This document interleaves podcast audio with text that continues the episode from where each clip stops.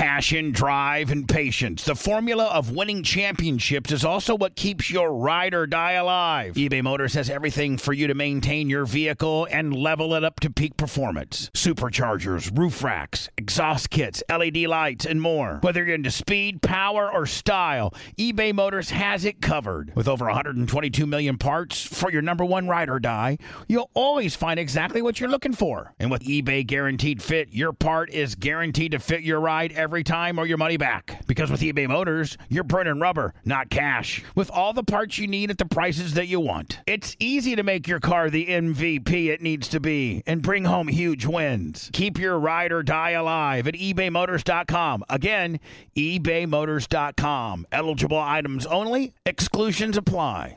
Summer's coming. Are you ready to unveil that beach bod? Manscaped is here to ensure your body is ready for the wild with their game-changing full-body grooming and hygiene product. Don't be the guy at the beach with Austin Powers chest hair and maybe you've grown some winter man tits. At least you can make them hairless. It's time to get ready for hot guy summer by going to manscaped.com and getting 20% off and free shipping with my promo code BUBBA. Manscaped is dedicated to helping you increase your confidence and level up your full-body grooming game with the Performance Package 4.0. The kit comes with the essential Lawnmower 4.0 waterproof cordless body trimmer and a ton of other liquid formations to round out your grooming routine. Whether you're trimming your chest or your treasure chest in your pant, doesn't matter. This is the best trimmer on the market. Inside the performance package, you're going to find the Manscaped Crop Preserver Ball Deodorant, Crop Reviver Ball Toner, Anti-Chafing Ball Deodorant, and Moisturizer. Because we all know how painful chafing can be when you're wearing your bathing suit all day. Nobody likes nose hairs. So their package comes with the Weed Whacker 2.0 as well. You're also going to get two free gifts the Shed Travel Bag, about a $39 value, and the patented high performance reduced chafing Manscaped Boxers. And if you're wearing sandals, you're going to need to get the Manscaped Shears 2.0 Nail Kit. Having the right tools for grooming is essential. Do yourself a favor and always use the right tools for the job. Get 20% off and free shipping with promo code BUBBA at manscaped.com. That's 20% off and free shipping with promo code BUBBA at manscaped.com. Trim your chesticles with the besticles at manscaped.com. Promo code BUBBA.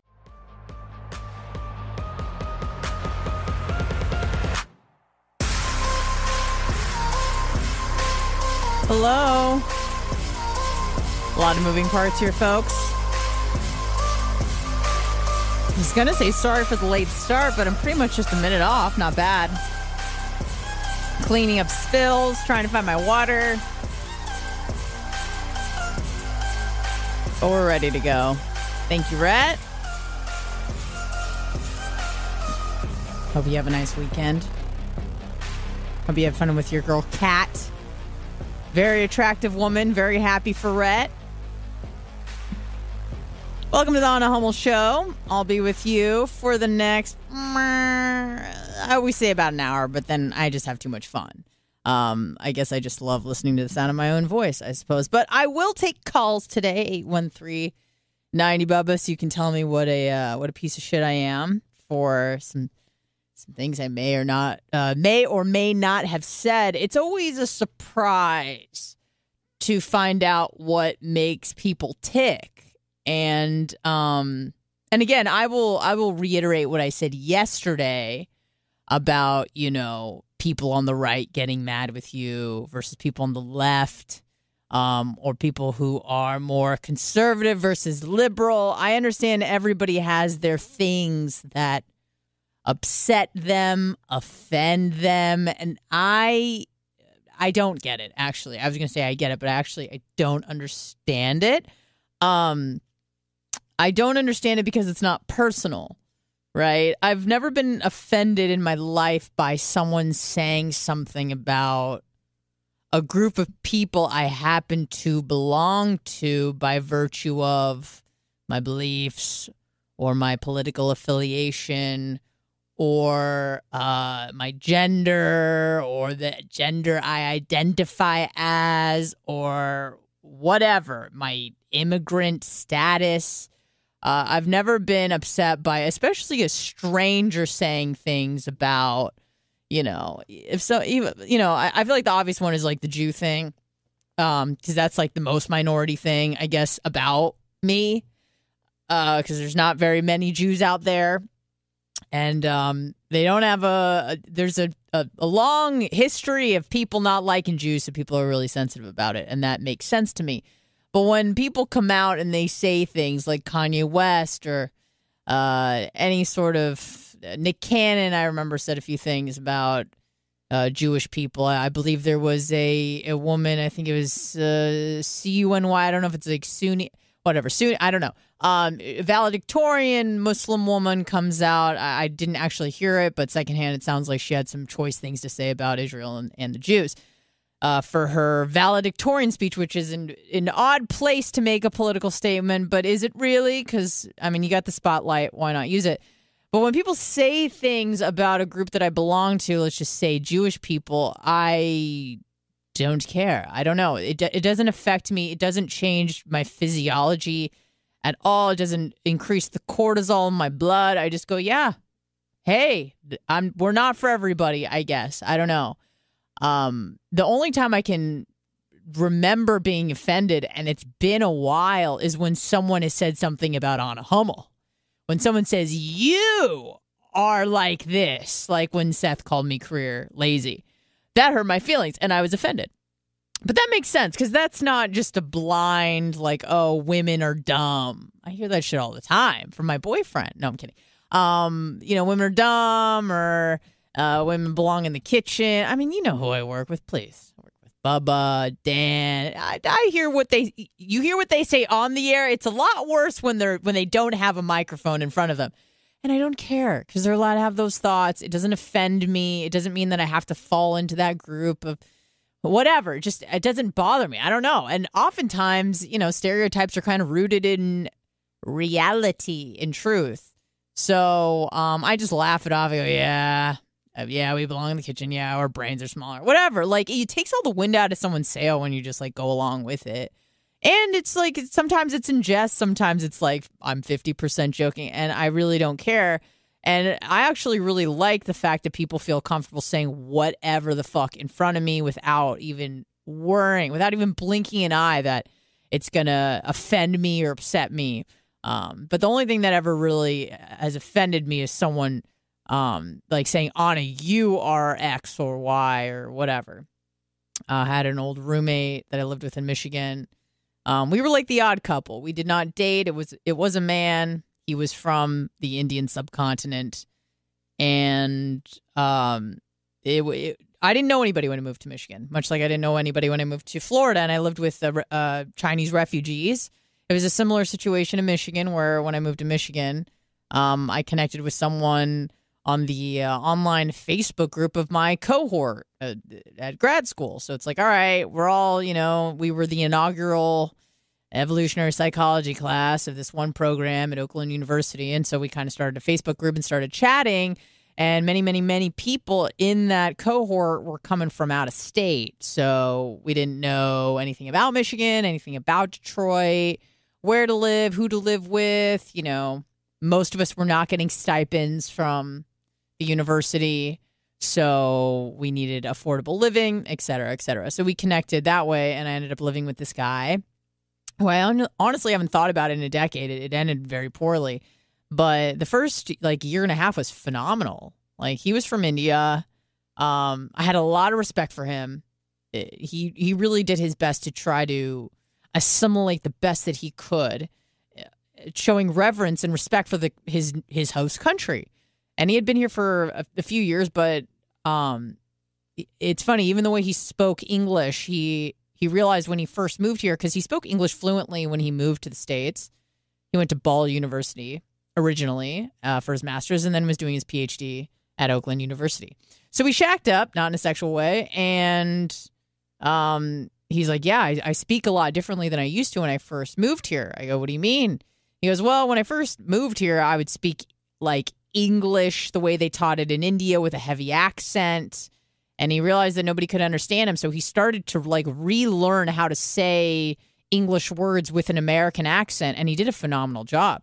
And so he knew that that would help make him more successful and it, it certainly did because he was going to have to do a lot of public speaking things being a phd student yada yada yada. Um, So, anyways, uh, he this guy uh, said some hurtful things on his way out. You know, um, something because I had told him some things about my situation where you know I didn't get into all the grad schools I'd applied to because I kind of fucked around after my undergrad. Most of the time, people just slip right into grad school. I did not. I fucked around for about three years. Went overseas, went bartended, like did things that I think I would tell any young person to do, like go see some shit. Go go on a plane and it's a with a one way ticket and you don't know where you're gonna end up you don't know who you're gonna meet you, you don't know what adventures you're gonna have you know. Sometimes life is is best lived when it's unplanned. I wouldn't say that for all of your life but there is like a, a critical at least this is the way i do it i'm not gonna say this is how everybody should do it but you know there's like this this beautiful window of time especially after college where no one really expects anything from you oh, you're 21, you're 22, you work at, I don't know, Abercrombie. Nah, it's like a 16 year old thing. Uh, you work at Starbucks or whatever. Like, no one cares. No one expects anything from you at that age. And then about 25, 26, the the tone changes and people are like, "What's your plan?" And that was very uncomfortable. That was an uncomfortable shift from about 24 to 25. It was like, "Okay, it's not cute anymore. What are you seriously, what are you doing?"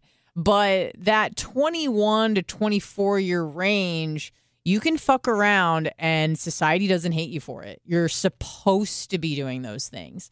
So um, I was just really lucky, and that coincided when I decided to do those things.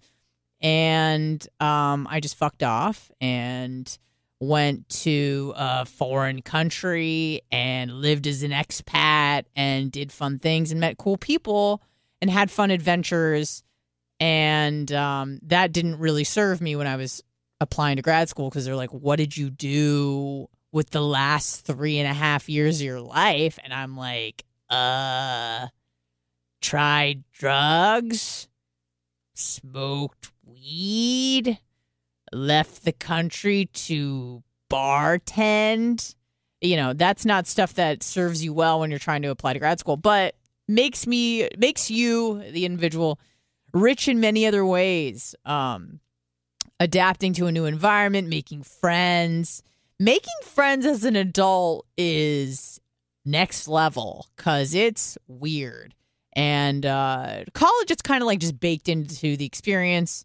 You live with new people, you meet people on your floor, you meet people in your class, you meet people in your clubs and the hobbies that you have at the gym, whatever. It's just kind of baked into the experience. But when you have to go into the real world where you don't have school and you don't know anybody and you you know i had like a cousin over there but it you to make friends as an adult is very challenging brian for philly happy birthday to you and thank you for the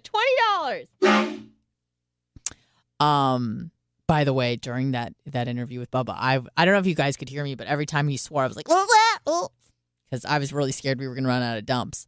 But um, but anyway, sorry, I don't know. I was looking at the big red button, and that's what reminded me of it. But yeah, so uh, fucked around, went to grad school, got in by the seat of my pants. Like, really shouldn't have got into grad school. And I divulged this information to my former roommate and I told him, I'm like, you know, I really fucked around. I should never got in. Like, I feel like I don't belong, imposter syndrome. And when you're friends with someone that's a really great way to connect. I think with with a partner, with a, a, a new acquaintance is vulnerability, right? That's how people bond is they tell each other secrets or insecurities.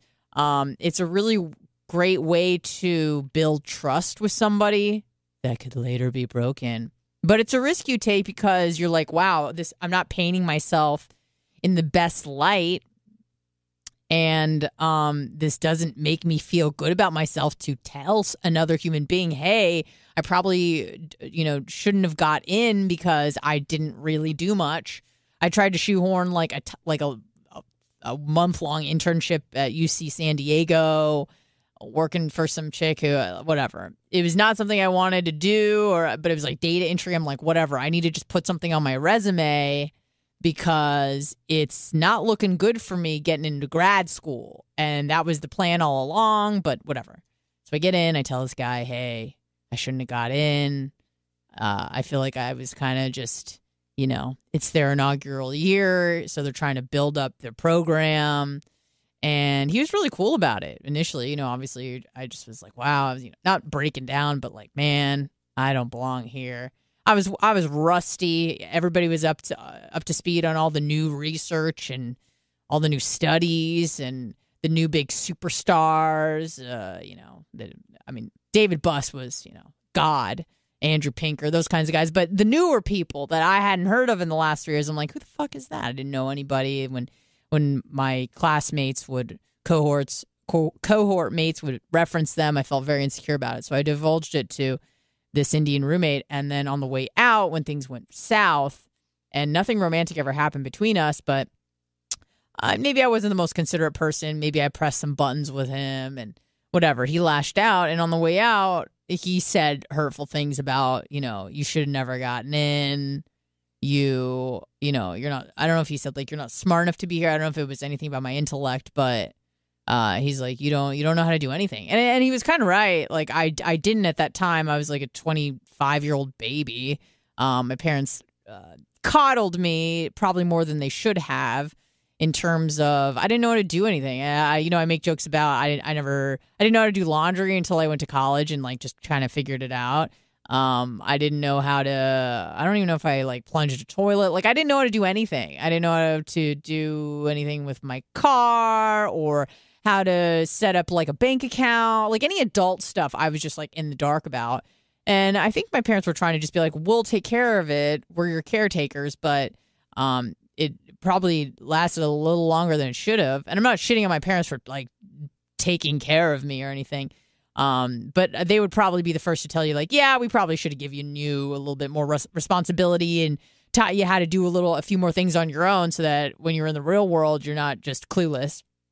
So, you know, I didn't know how to get in car insurance for my vehicle and like all the those things that, you know, I guess most people do, but um I I've actually heard from quite a few people where, you know, their parents just do everything for them because they've always done it that way and uh it kind of even though it seems like it's it's nice in the short term and the long term it kind of fucks them cuz then you're just like this useless adult animal so yeah, I, I divulge a lot of that sort of stuff. Now I don't care about talking about it because I'm I'm I'm I'm pretty competent. But back then I was not. So I was insecure about it. I didn't know how to do anything. I was googling shit you you shouldn't have to Google at 25. But anyway, so I told this guy all that sort of shit, and uh, he used it against me. And I remember feeling offended. And I think that was one of the last times I remember feeling offended. So yeah, that was kind of just a long-winded uh, story to tell you like it doesn't happen often and it has to be very personal, not something general, like someone saying something about women or Jews or immigrants or short people or people with brown hair or whatever the fuck it is. It just, I just don't understand how something like that could offend you, especially when it's coming from someone you don't know.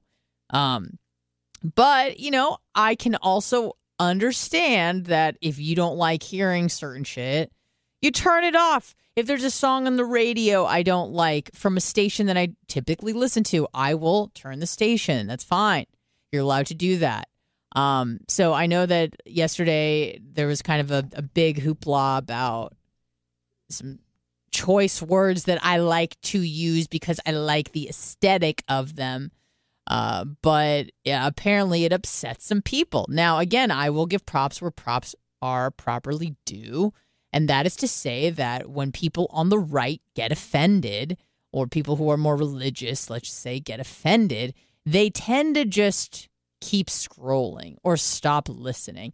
And I appreciate that. I'd much rather you not just stop listening to the program than try to get us canceled off the few places that we're left on right now. Although we are back on Twitter, so fuck y'all.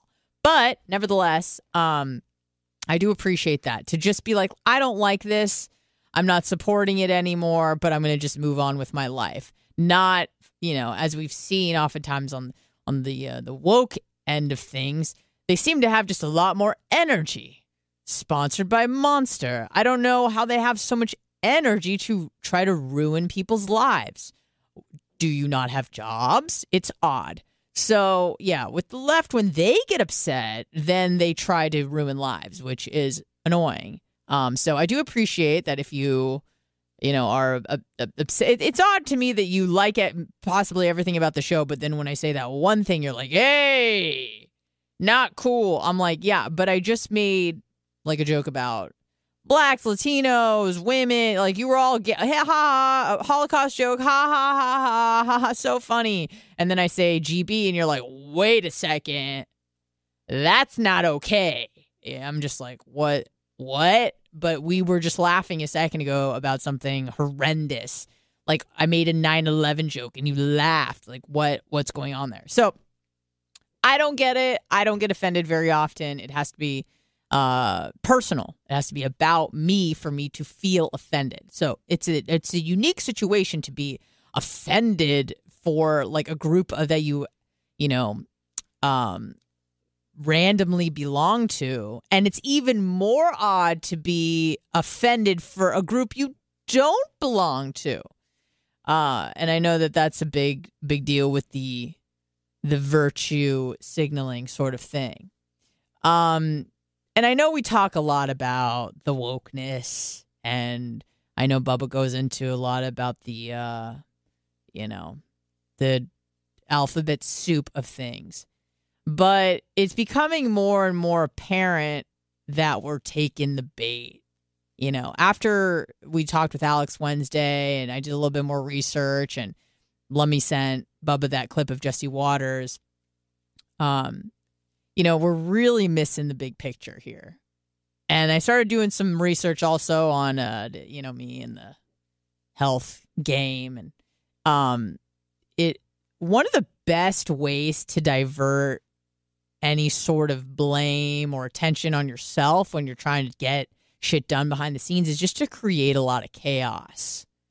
And I'm starting to pay attention. And I think you guys can feel my tinfoil hat coming on right now, but it's it's to create a lot of chaos, right? So you rile up one side, and that inevitably, you know, uh, Newton's law of I think it's the third law of thermodynamics, the uh, equal and opposite reaction deal. So the left gets upset, the right gets upset, the left gets upset, the right gets upset, and we're arguing like fucking loser peasants about something that it it was fucking planned. Is it a good idea for Target to do this? Is it a good idea for Bud Light? And we're spending time talking about it. And we have to because it's in the news. But if you take a step back and you go, what why are they what's the point of them doing this? And you kind of follow the trail backwards, you're like, oh, interesting. We we saw that I think it was a short I think we played it on this show. I can't remember if I watched it independently by myself or if we watched it on the show of Larry Fink, who I believe is the CEO of Black uh, what is it?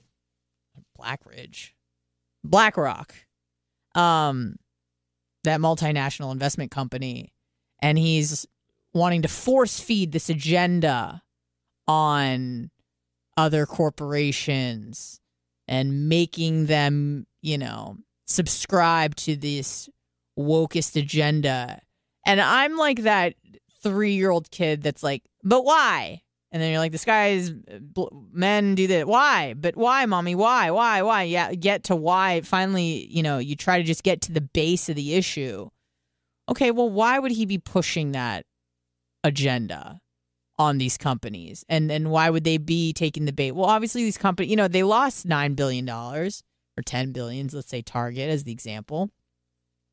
But in the long term, they're getting more social credit. This ESG have been doing a lot of research on ESG because I don't like it when people like Alex called it. Uh, we called Alex on Wednesday. He's like, I'm surprised Anna doesn't know this. I was a little offended. I guess I was a little offended in that moment. I went, fuck. I probably should know that. People expect me to know that. So instead of just sitting and loathing and, and hating Alex for, you know, making me feel like a loser, I was like, okay, well, this can be easily resolved. I will go and do my due diligence and do some research on my own. So I did. Um, and I'm like, huh. So this guy who owns this investment company, who's a fucking billionaire, is pushing other companies to subscribe to his wokest agenda. All right. But I was like, but why does he have this agenda? He's made all the money. Why does he have to start moving and shifting and getting into political at all? Like, why not just make your fucking money, get the bag, sis, go home, blast your hot wife, maybe, and, you know, dine at the finest restaurants and just leave the rest of us alone? Like, why are you getting politically motivated? What, what, what is the motivation for you, sir? Is it just, and by him, I don't just mean him, I mean, like that elite class of people. You know what I'm talking about? The Illuminati kind of folks, the people that vacation at Bohemian Grove. Yeah. You know, some people vacation in um I don't know, Miami Beach. Some people maybe go to the Bahamas, they hit up the Cayman Islands. Some people vacation at Bohemian Grove, okay, where they have, you know, sacrifices of a, a effigy of a child under a big stone owl, you know, where they're fucking prostitutes and having gay sex. Not that there's anything wrong with that, but whatever. So, you know, you got to go, all right, well, why are these people all, they all seem to agree with each other. It seems a bit odd that all, like the richest people on the planet, minus, let's say, the Saudis, they don't seem to be too uh, LGBT friendly, but um, it seems like all the other ones are pushing this woke agenda. Okay, and we and then we stop asking questions. We go, oh well, they're all left. Okay, but why? Why do they all seem to agree with each other? That doesn't make any sense to me. But then you go, okay, hold on, let me do some math. These billionaires, multi billionaires, are pushing an agenda that hates people in their socioeconomic class, right? The left typically hates the rich. I mean, even going back to, you know, the, the Marxist breakdown, it was the, the proletariat, the working class versus the bourgeoisie, the uh, the nobility, fuck them, you know, the old money, the people who make the money, who don't pay their fair share those are the people that the, the left typically hates, right? So it just seems a bit odd that all the people with the money are on the side of the people who hate people with money. That doesn't seem to make sense. It seems like it would be, hey, fuck you. I worked hard. I had a great idea and I climbed my way to the top of this corporate ladder and now I'm a billionaire and you can suck my D. That would be my response. Like, I earned this money. But they probably do feel that way. But publicly, they can't be saying that sort of shit because they don't want people to come after them. They want to be, you know, who could be mad at BlackRock when BlackRock is pushing all these, you know, wokest agenda sort of things? This is exactly what Alex Jones talks about often. The globalists, the billionaires, people with the money are pushing the agenda of people who hate people like them. That doesn't make any sense. But then if you just kind of think about it, it makes all the sense. Where, you know, I'm one of you. How can you hate me when I'm responsible for putting, um, you know, tuck friendly bathing suits at the forefront of Target stores around the nation? Oh, now it seems to make a little bit more sense. It's like putting the lamb's blood over your door so that the angel of death passes over. It's putting the BLM flag or sign in your window of, of your business so that, you know, they don't destroy the business you've worked so hard to create over the last two decades. Oh, that's why. Maybe that's why they all seem to agree with one another, pushing this agenda, this wokest agenda. That We always just stop there. Like, why are we not asking more questions? Why do they all seem to agree? Why does why is it that Mark Zuckerberg and Larry Fink and Jeff Bezos and all these people seem to agree with each other, eh, but they don't necessarily have anything in common other than the fact that they wield a lot of power and have a lot of money? Eh, you know, it's not necessarily that they grew up in the same home or had the same upbringing or the same religious background. It's why do they all seem to hang to the left?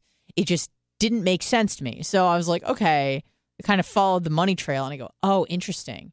So you get a guy like Larry Fink, who's the CEO of BlackRock, you know, um, kind of force feeding this sort of wokest agenda down companies' throats and saying, "Hey, listen, we'll do business with you. You you can use us as an investment bank, and we'll invest in your company, and blah blah blah." And you know, maybe you'll take a short term hit, but at the end of the day, you'll get a higher ESG score, and in the future, we're gonna we're only moving to you know in the more progressive direction.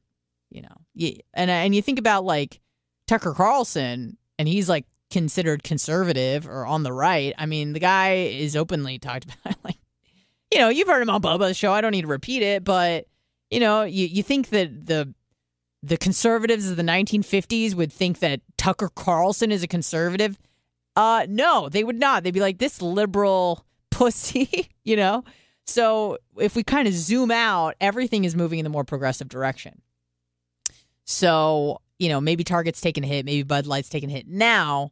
But if this is currying favor with multinational investment banking companies like BlackRock, it will probably serve them in the future. If the economic uh, World Economic Forum looks favorably upon things like that, which is some weird kind of multinational organization loosely uh, talking about where we're going in the future and it's like this weird committee i don't they kind of wield power but kind of don't it's like the the actual organization doesn't, but the people in it do. So I don't know. Um, what it's doing is just diverting attention away from themselves so that the peasants just fight each other. And that's exactly what's happening. And I'm sick of taking the bait. And I'm sick of talking about it, but you know, you have to because it's in the news. But look at us, we're fighting over the, the bathing suit. Who gives a fuck about the bathing suit in the train? Who cares? you know, and we keep going, well, this is such a small proportion of the population. How is it that, like, you know, being trans has gone up 120,000% in the last 10 years doesn't make any sense. Well, it's just kind of reporting bias, like everyone's talking about it. We're elevating people who are trans athletes or, you know, trans men that are pregnant on the cover of, it wasn't Vogue, but it was some, I saw it today on Twitter, some, uh, I don't know, magazine where it's like, oh, woman of the year. And it's, a woman without tits, it's pregnant, as a beard. It's like you're like, whoa, okay, whatever. But um, eh, why does that? Why why are we talking about things that I don't want to say that don't really matter, but they really don't. Um, you know, are do people are, are people collecting trans people and putting them in concentration camps and burning them at the stake? No. I mean, again, I wouldn't be doing this in, uh, you know, maybe don't try this in Syria. Maybe don't try this in Uganda. Maybe don't try this in Saudi Arabia. But um, yeah, it's clearly not the case um, in the U.S. and in the Western world. And there's like isolated acts of violence, of course. Like I wouldn't, I wouldn't suggest that. I wouldn't say that you know racism is eradicated. It's like you know, it's it's not institutionalized anymore and hasn't been since like the 1960s. But are, are there racist people? Sure, but you can't you can't you can't just people are allowed to be racist people are allowed to be sexist people are allowed to be transphobic which is such a weird way we're not afraid whatever you get it you're allowed to be all those things um but and, and forcing it down someone's throat isn't isn't converting any minds and hearts and the people at the top like larry fink know this they know that when you create chaos it creates um a diversion and now i think we need to stop taking the bait and go, uh uh-uh, we're not falling for this anymore. And we turn around and we go, why is this happening? Why are we creating so much chaos around something that such a small, minute minority of the population even is or associates with? So it seems a bit odd. Um, but you know, now we got rap videos and they're trying to take our children and and I get it when it's like infiltrating the education system and you're like, I want my kid to learn their ABCs, not their LGBTs. Oh, that was a pretty good one. Um, I understand as a parent that that would infuriate you. But something like the Target deal or a brand that goes woke, it's like, I don't know. Whatever, dude. I'm still going to fucking shop at Target. Never liked Bud Lights. I'm not to drink their shit. And their seltzers fucking suck, by the way. The worst I've ever had. BOGO at Publix. Now I know why, because no one wants to drink them. But anyways, Don't fall for it. Stop fighting. And I feel like the best the best way to to combat this is to not even acknowledge it because they want you to get upset. Target wanted to create a fucking, you know, an ordeal. And maybe it wasn't even Target, but you know, the people who are funding Target, who are giving Target money, want to create this big fucking ordeal. They want to create chaos because we can't be fighting them if we're fighting each other. And that's exactly what's happening. And again, like I said, I'm not falling for it anymore. 813 90 Bubba. So I hope you uh, enjoyed that the little tirade about the um the BlackRock, the Target. But honestly, what I find and, th- and I got deep in the hole yesterday, guys. Not only is it, you know, corporations going woke, but let's talk about health care and health insurance and the fact that more people are taking metformin and more people are getting diabetes and more people are taking SSRIs and more people are coming down with depression. So all this sort of, and then you, you get into the big pharma deal. And then I started getting into the, I got down a rabbit hole of the, let's just call them the sugar companies, Coca Cola, namely. Um, there's a guy by the name of Calley Means, and he was like blowing my mind. He he worked as a I think he was a consultant for for Coca Cola, and he was like, "I'm telling you right now," he's like, um, the NAACP is like bought and paid for by companies like Coke, and not to say anything inflammatory, because God forbid, um, GB, I say something like that and upset everybody, but um, and I kind of wish we talked about it today just because it was so fresh on my mind, but if anyone doesn't care about the welfare of black people and black lives, it's the NAACP. Because they are bought and paid for by companies like Coke.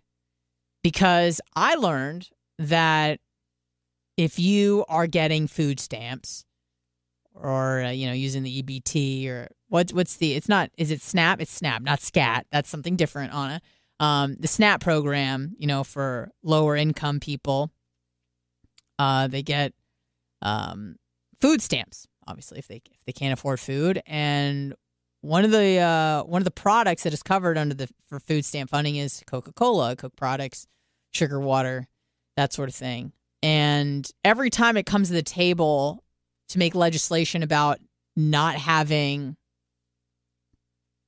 um, government assistance cover products like Coke. Like you shouldn't be able to buy a Coca Cola with food stamps. Every time that happens, um, Coke is terrified because Coke apparently gets $10 billion a year from the government for subsidized food stamps, things like that. So, what does Coke do to ensure that that doesn't happen? Because they know that a lot of the people who are lower income like those sugary drinks. And let's just say a lot, a lot of people who are on food stamps happen to be Af- African American. So Coke goes, hmm, well, we get a lot of money from the government, these uh, subsidized uh, food stamps funding. So we can't, we can't, it cannot be part of the conversation to have that be taken out. So what do they do?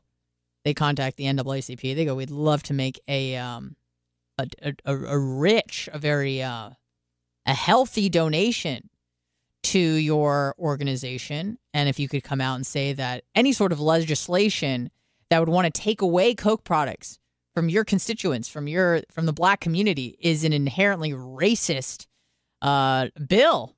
And it's racist legislation. If you could just call that out for us that would be great. So the NAACP takes that fucking money pockets it and anytime that there's any sort of you know conversation about maybe taking coke and Coke products or Pepsi products off the market as far as, you know, not being subsidized by food stamps, they call that out as being racist because they're trying to take away something that the black community loves or whatever, however they want to phrase it. And um, that sugar water is killing more black people than, you know, racism ever, ever did. Uh, it's and then you see all these articles about oh, you know, the, the healthcare system is unfair towards minorities and minorities are dying and they're, you know, more unhealthy. It's because it's a, we live in a racist com- society. It's like, what the fuck is going on? You know, if you have lower income people drinking soda water, not to make this all about a health thing, but it's fucking true, and they're getting these horrific chronic metabolic diseases, you know, this isn't something that is acute. It's not like you go in and you have a cut and you need antibiotics or you're sick and you need some medication to get over your your your cold or whatever. This is something that's fucking chronic. You know, teenagers should not be having fatty liver disease. That should be reserved for like 65-year-old alcoholics. So the fact that, you know, kids are becoming pre-diabetic, the fact that most of let's just say the United States population is either overweight or obese. You know, when I talk about health and it's annoying, you're like, oh, shut the fuck up. But if you really think about it, it it's it's a money making machine for Coke, obviously, for the healthcare system. Because I also learned from this guy, I'm telling you, look up this guy, Calley Means. He was I was just like sitting there just like, holy shit. Um, you know, because he came with the stats, he came to play he was saying that like 90% of all of the money that's spent on healthcare and healthcare costs, 90% of it is treating chronic issues. Things that the healthcare system was not supposed to be doing. It, and you know, things like pain management and um, you know, uh, pills that you go on and you never come off. And the fact that you can go to your doctor for your diabetes and they tell you, you know, here take metformin or whatever, and they don't tell you anything about possibly changing your diet is abysmal. So they want you to be sick. The NAACP wants black people to get sick because they are making money from companies like Coca Cola. And um, this guy, Calley Means, again, I keep referencing him, but I watched probably about an hour and a half of him yesterday of him just going off, just like, this is fucking disgusting. And he's like, this is the biggest problem facing America right now. He's like, you want to talk about racism? You know, he's like, we should be talking about how racist the the the the sugar companies are trying to kill black people and minorities because those people are often lower income and they are getting subsidies from the government to buy food and uh, coca-cola wants to be included in those subsidized food products makes sense um, but at, at, at what cost? So the more, and I know, forget about like the intermittent fasting and all that fucking bullshit, but like what you're put, like food is, we're consuming like 70, I think it's like 70% of the things that Americans consume are like not supposed to be eaten by human beings. They were not in our diet, you know, I would say 150, even maybe even 50 years ago, just highly processed refined sugars, the vegetable seed oils, and the added sugars, it's it's killing us. It is keeping us sick and it's so fucking bizarre because we have more information, more access to information than we ever did before when it comes to pretty much anything. When it comes to health, you know, I understand there's a lot of fucking misinformation. You don't know what's true, what's false, but I think everyone can identify that it's probably better to eat an orange than a donut. I think everybody knows that by now. Um, so I would encourage you listening, the uh, those that are to just be a bit more mindful about what the fuck the system is trying to do to us to keep us sick. Who's making who's profiting us off of us getting cancer? You know and most of you are like well anna cancer is genetic. And i am not a doctor obviously. And it isn't. I'm not saying it's it's completely not genetic but like why is everyone why wasn't like cancer such a big issue a hundred years ago could it be the fact that maybe people weren't living long enough to get cancer or but it, it's obviously got it, it's being influenced certainly by genetics but also by our environment our lifestyle what we're eating how much we're moving. Um you know all these kind of like warning signs they're not unrelated.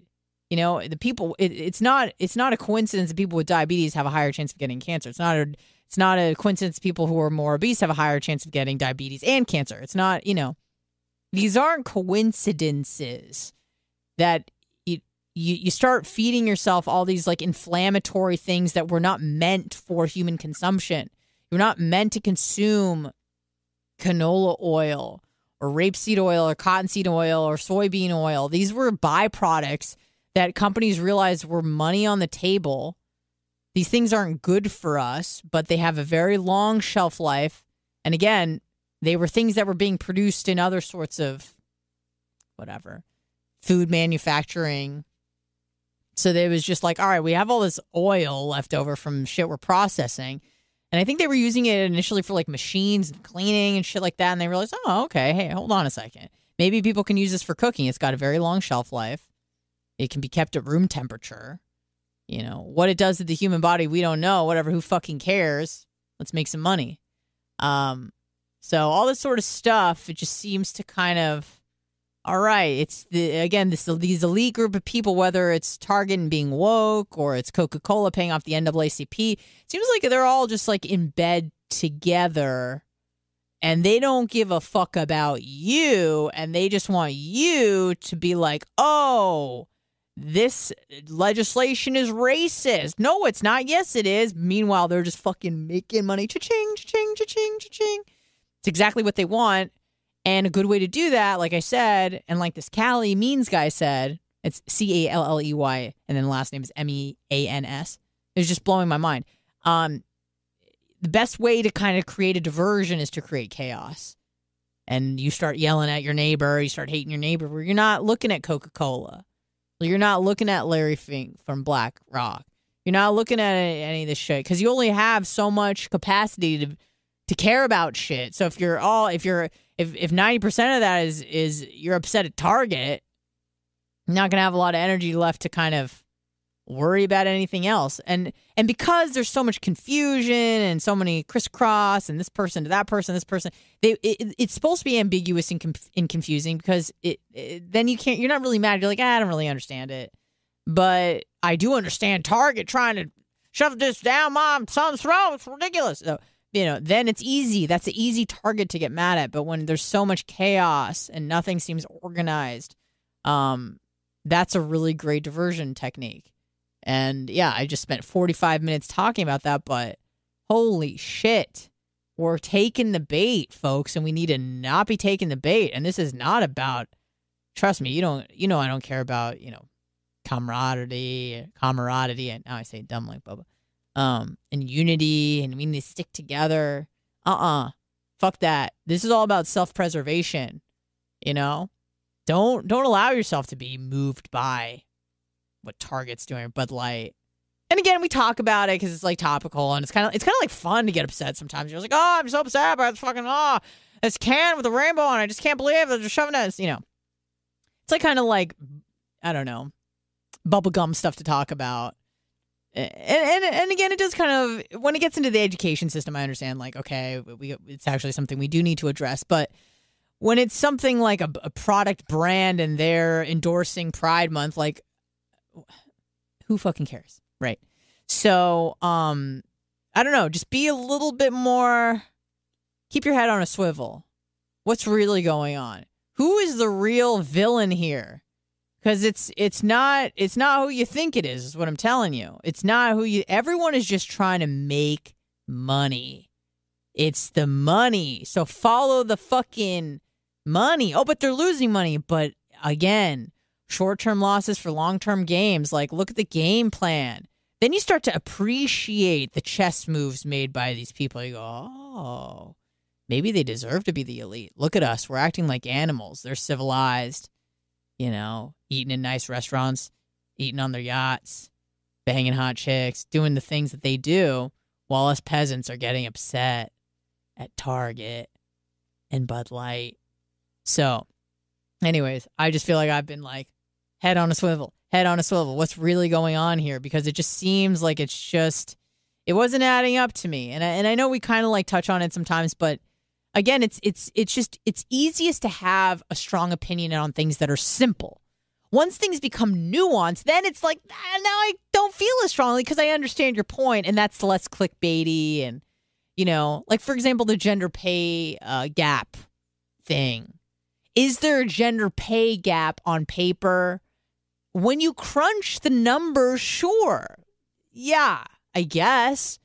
But if you take a step back and you go, well, is this because women are getting paid less than men for the same work?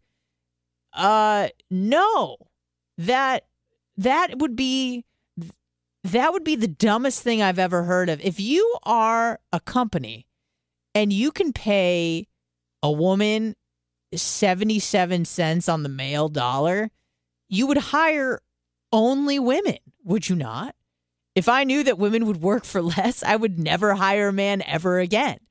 Um but if you go, yeah, women make less than men. Okay, but why? Is it because most of them are not most of them, but more women are working part time? Are they working for lower paying jobs because maybe they value things like work life balance? Maybe they're not willing to work 80 hours a week like these top earning men. Maybe they don't want to be Dr. Dan and have 18 jobs and coach. Maybe they want to kind of, you know, have a family or have a less stressful job where when they leave the, the workplace, their work for the day is done. Um, maybe that's the reason. But once you start to kind of break down the minutia of the actual issue, then it's less clickbaity. Then it kind of makes more sense. Then it's less inflammatory. Then it's less fun. And then you just don't get as mad. And then people just move on. So we can't be having that. We have to say inflammatory things like, you know, the gender pay gap, everyone's sexist. Uh, it just it makes absolutely um no sense. And it shouldn't make sense. And when it doesn't make sense, that's when you go, oh, wait. That's when I turn around and go, wait, wait, hold on a second. What, what should I really be paying attention to behind me? Because seriously, some shit's some shit is going on that I was unaware of um, because they're trying to distract me. And sometimes I do get distracted by the pretty lights, by the big tits, by the nice ass, by the broad shoulders. Maybe I do get distracted by that, but what's really going on behind the scenes is what I want to know.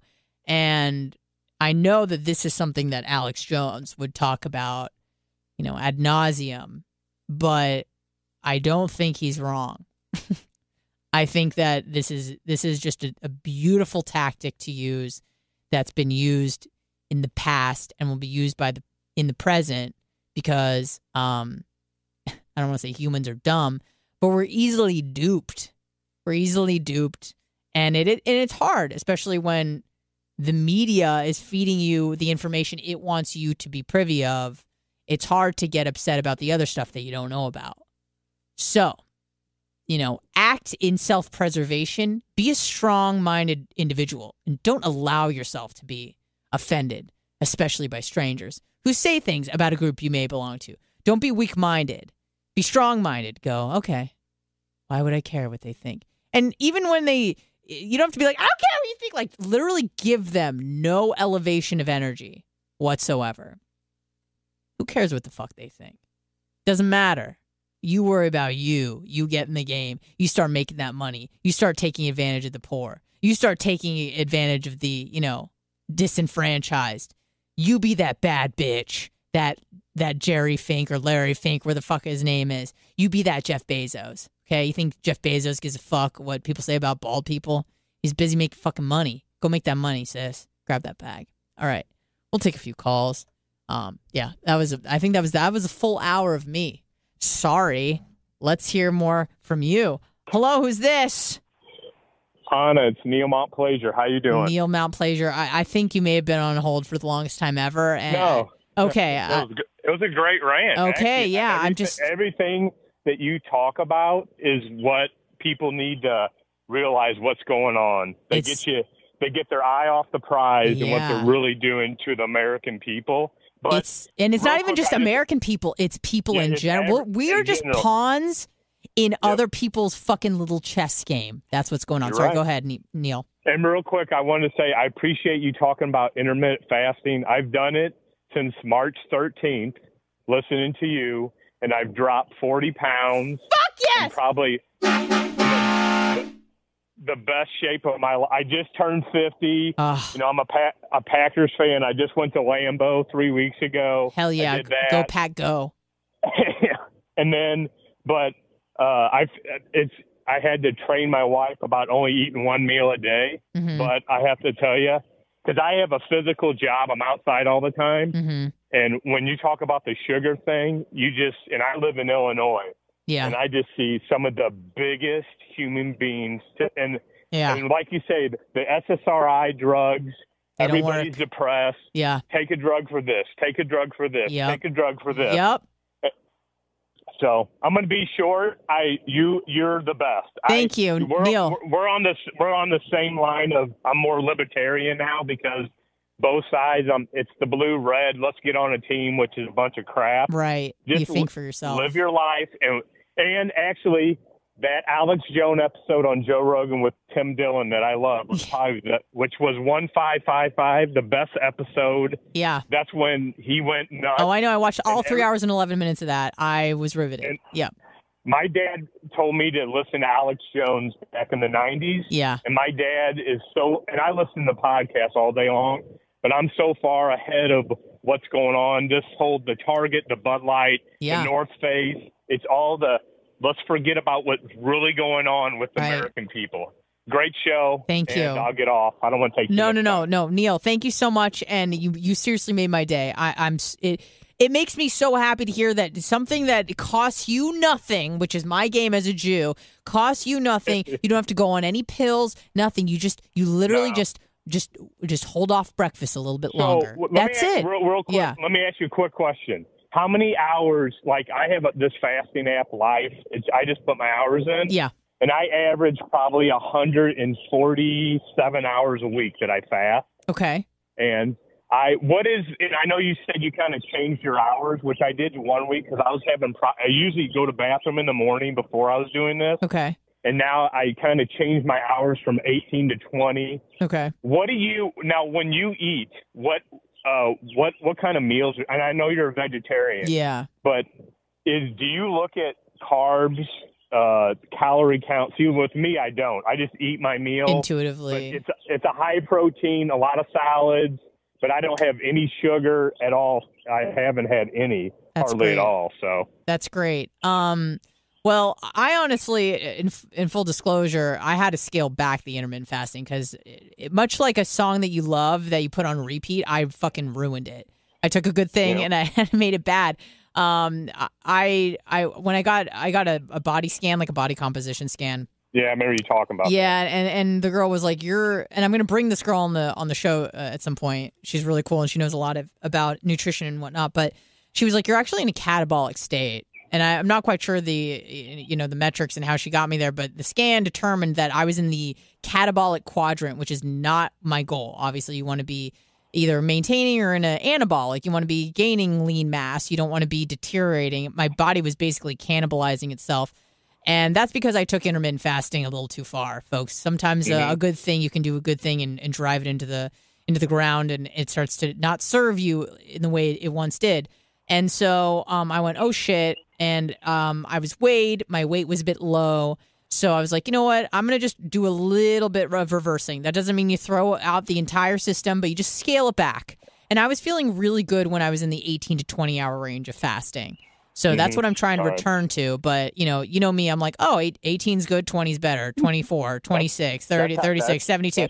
I was going crazy. I even did that 45 hour fast. Um, yeah, you know, because you're you're going crazy and you're just like, oh, the benefits, oh, the autophagy, like, and uh, I just I got a little bit too thin. Um, so I I started to reverse it. I really let myself kind of enjoy myself when I was in New York and I didn't really worry about, you know, when I was eating or what I was eating. You can't do that all the time, but whatever. I've been a little bit more lax with myself since I've returned. I've gained a few pounds and I'm I feel much better. My energy's much better. I'm I'm fasting probably in the ballpark of about 20 to 22 hours right now. That's what I'm. Well, Yeah. I, I work kind of the same schedule. I get up at well, I work, I get up about three before every day. Right. And I'm still working usually at six at night because I I do pest. My favorite spring cleaning takeaway is the post clean clarity you get when you're talking through Mint Mobile. I mean, I can't believe that I've been living some other life with all this scratchy mobile when I can get crystal clear and the best mobile through Mint Mobile. And I can do it all for $15 a month when you purchase a three month plan. I can afford this. How much have I been paying on my other plan? Probably getting gouged. But it's time to switch to Mint Mobile and get unlimited talk, text, and data for $15 a month. Say bye bye to your overpriced wireless plan. I mean, I'm talking jaw dropping monthly bills and unexpected overages. Say goodbye to all that nonsense. Mint Mobile is here to rescue you with a premium wireless plan starting at 15 bucks a month. All plans come with high-speed data and unlimited talk and text delivered on the largest 5G network. Use your own phone with any Mint Mobile plan and bring your phone number along with all your existing contacts. Ditch overpriced wireless with Mint Mobile's limited time deal and get 3 months of premium wireless service for 15 bucks a month. To get this new customer offer and your 3-month unlimited wireless plan for just 15 bucks a month, go to mintmobile.com forward slash Bubba. That's mintmobile.com forward slash B-U-B-B-A. Cut your wireless bill to 15 bucks a month at mintmobile.com forward slash Bubba. $45 upfront payment required, equivalent to 15 a month. New customers on first three-month plan only. Speed slower above 40 gigabyte on unlimited plans. Additional taxes, fees, and restrictions apply. See Mint Mobile for details. Achieving a gorgeous grin from home isn't a total mystery with Byte Clear aligners. Just don't be surprised if all of your sleuthing friends start asking, What's your secret? Begin by ordering your at home impression kit today for only $14.95. Byte Clear aligners are doctor directed and delivered to your door. Treatment costs thousands less than braces. Plus, they offer flexible financing, accept eligible insurance, and you can pay with your HSA FSA. Get 80% off your impression kit when you use code WONDERY at Byte.com. That's B-Y-T-E dot com. Start your confidence journey today with Byte. That's not just the sound of that first sip of Morning Joe. It's the sound of someone shopping for a car on Carvana from the comfort of home. That's a good blend. It's time to take it easy, like answering some easy questions to get pre-qualified for a car in minutes. Talk about starting the morning right. Just like customizing your terms so your car fits your budget. Mm-mm-mm. Visit Carvana.com or download the app to experience car shopping the way it should be convenient, comfortable. Ah. Control. So it's crazy time. And, but this kind of works out at the right time. And I appreciate everything you do. Keep it up. Seriously, thank you so much for calling in and telling me that. Nothing makes me happier than when I hear people are like, I changed my life, I turned it around, and all I had to do was just fast a little bit. I'm like, fuck yeah. You, No you're pills. No pills, no money, nothing. Just you, you're just fast a little bit, and that's what your body's supposed to do. Neil, thank you so much for calling in. Right. I really appreciate See it. God- All right. Bye bye. See you later. Almost said it.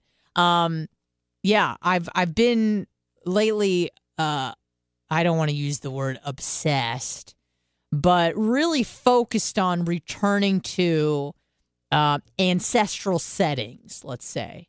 So I go, okay, what are the biggest problems? Let's just say in America or the West. You know, obesity, depression.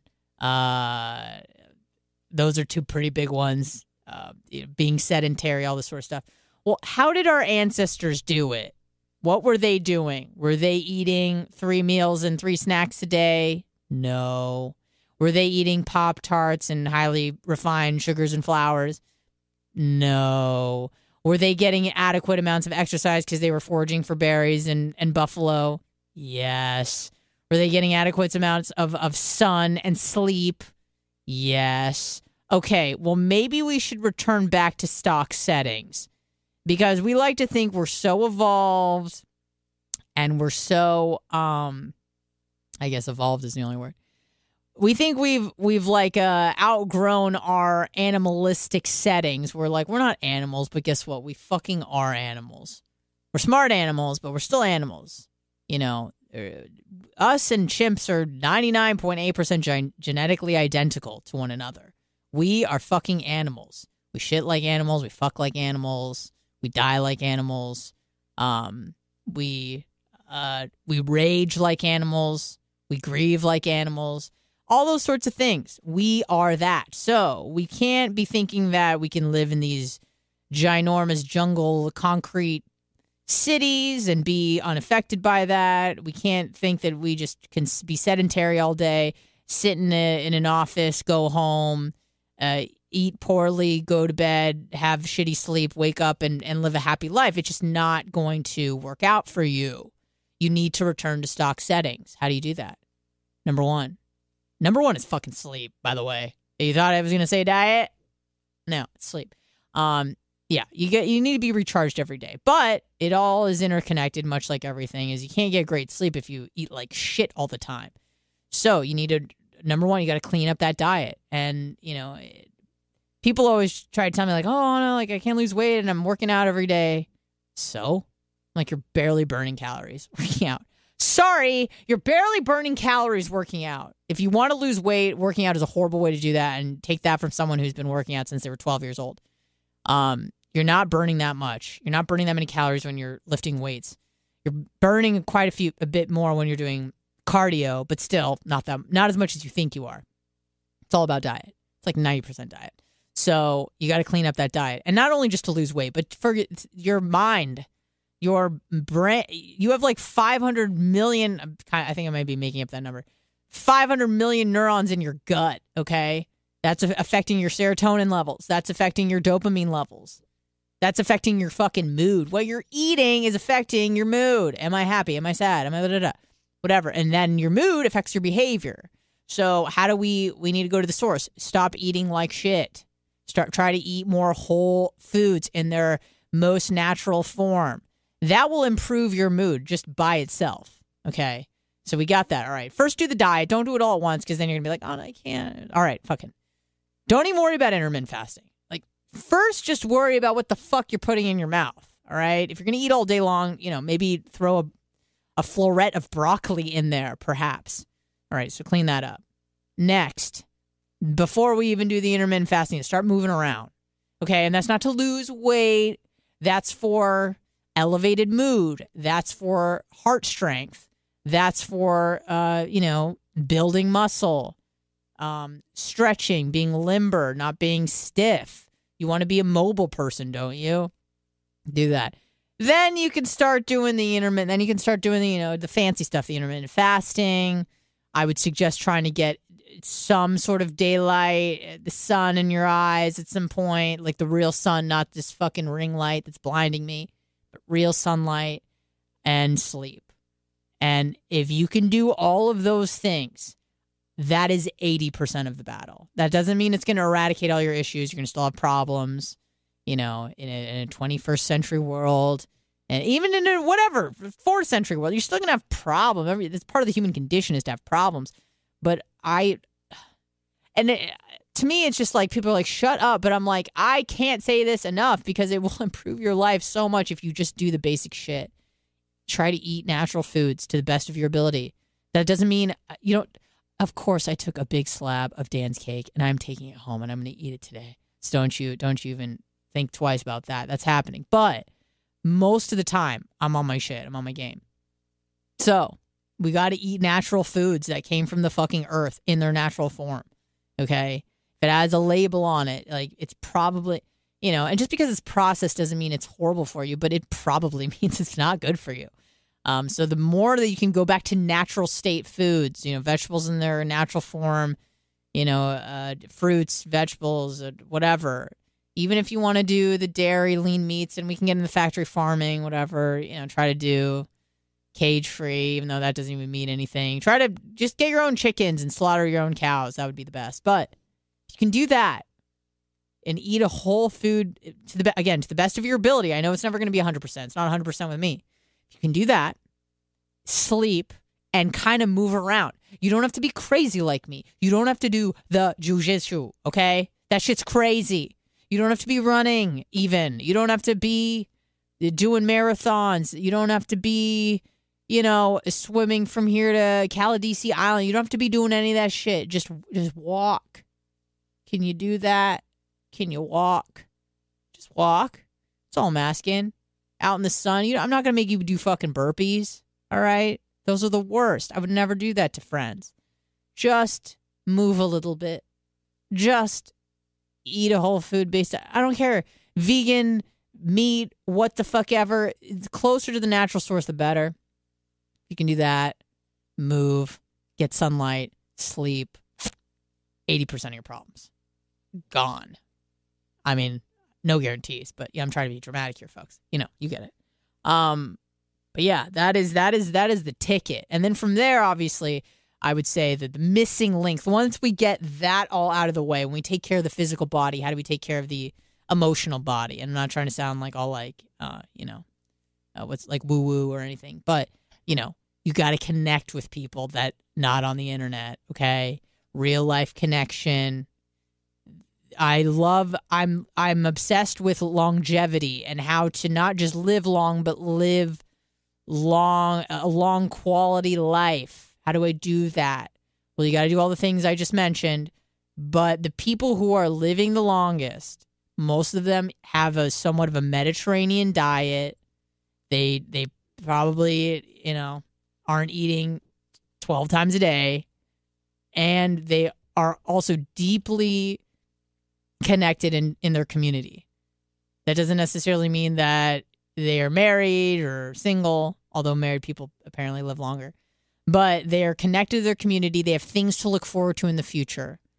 You know, it once the brain doesn't want to live anymore, once there's nothing to look forward to, that's when the body really starts to de- deteriorate.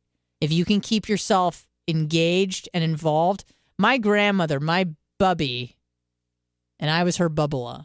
My bubby, and sometimes I, you'll hear me slip up and call Bubba Bubby by accident. But bubby means grandmother in Yiddish. My bubby lived to 94. Yeah, 94. Um, was she in great health? Uh, as, you know, pretty good for a 94 year old. Not great, but not horrible. You know, she'd have like bleeding colons and shit sometimes. And it would be embarrassing because we'd go to the grocery store, go to Stater Bros. It's a California thing. Um, go to Stater Brothers, and she would tell the people, you know, Albertsons, tell the people at checkout, the cashier about her bleeding colon. I'm like, could we? This is not the time nor the place, Bubby. But you know, you don't tell Bubby what to do. She tells you what the fuck to do. She's like, um, I'm a World War II veteran nurse. You could suck it. So you just let Bubby talk.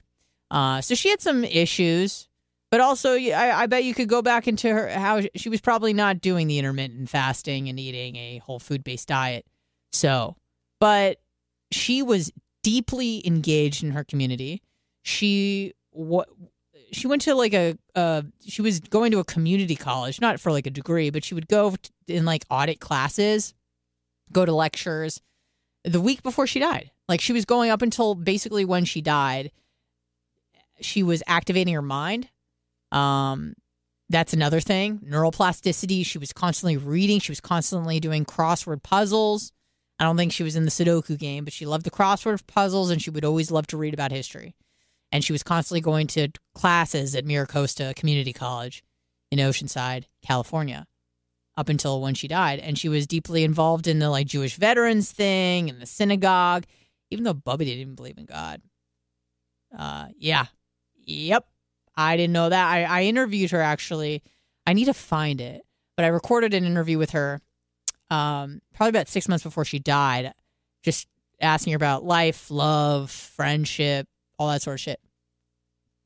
And um, I don't know if it was on the air or off, but I asked her if she believed in God, and she's like, eh, I don't know. She's like, I like being, she's like, I like the community. That's what she said, which makes sense, right? That's why you do it. So you show up, you give everybody hugs and COVID. You share some challah. You have some manischewitz. You know, you say Shabbat Shalom. Blah blah blah. She just liked the the the nostalgia. Obviously, she grew up Jewish. She raised her family to be Jewish, and then you know it ends with me. But whatever. Uh, she just liked the community of it, and I'm like, I fucking get that. I find I have community too, just in other ways. I have community at work. I have community with like my friend group. I have commu- community with jujitsu. I think that's pretty much it. But I have I have plenty of like community that I don't feel the need to go to a synagogue or church or mosque or anything like that. But that's a big place where people do. So and it was so funny because like Bubby has Jewish paraphernalia everywhere. But then when I'm like, "Do you believe in God?" She's like, nah, "I don't even know." I'm like, "Bubby, Um, she's like, I don't know. She's like, I like it. She's like, I like eating brisket, and I like the bagels, and I like going to synagogue because I like the way it makes me feel. It makes me feel connected, and connectivity. uh, They've done a lot of studies on people who are what are they called, centurions, whatever, people who live past hundred. You know, what are they doing that other people aren't? Okay, well, I would say number one. I mean, I everywhere you look is going to tell you something different, but I would say the two major things are the what they're eating and their community. Those two things are going to keep you engaged. Those two things are going to keep you living and giving you give you a better quality of life. And I'm saying that because I care because I'm a healthcare hero, okay? You hear my testimonials. I'm fucking 10 for 10 with these people. Calling in, I lost 50 pounds, 40 pounds, 30 pounds, all this sort of shit. I lost too much weight, you know. I had to kind of like reverse gears and you know pull it back a little bit, but the shit works. The intermittent fasting works. The whole food diet is gonna work. Um, you know, take care of your take care of your body, take care of your temple, man. Not because you're, yeah, we all want to be hot or hotter. Who doesn't? Obviously, and Dan can help you with that certainly. Um, but you should also take it upon yourself to go, okay, let's not go to big pharma. Let's not let's not do that. Let's fucking try to solve this puzzle on our own. What can we do? Stop you, you know, obviously food is fuel, but food is also medicine. You know, there's also micronutrients in fu- in food that can help not only, you know, prevent things but reverse them, which is so incredibly like mind-blowing that you can literally reverse your diabetes if you change the way that you eat. Don't you want to see your kids grow up? Don't you want to live a better, more quality filled life? I don't know. I do. And I got some time on my hands because I ain't got no kids. So I fucking look up shit on the internet all the time, trying to be better. And then I go outside and blind myself with the real light. Um, and and try to like stay connected with friends. That's why I'm so like big on, you know, brunches and birthdays and celebrations, because it's like this is how we connect. And I don't go to fucking temple no mo. So I gotta connect in other ways. And I think that that's important to stay connected into your community. I think that's that's good for the human brain, and it's all about serving the uh, ancestral brain because our envir- environments are evolving faster than we are. Maybe you've heard of the mismatch hypothesis. People like to bring it up all the time when they're like, "We crave fatty, sugary shit." Yeah, because that's those sorts of preferences for highly palatable foods helped our ancestors survive when they weren't eating every day, when they didn't eat for three days and they found some honey. They liked it and they ate it. Do I advise eating honey by the handfuls? No, but the caveat is yes, if you haven't eaten for a fucking week, you do need those nutrients. And that's going to sustain you.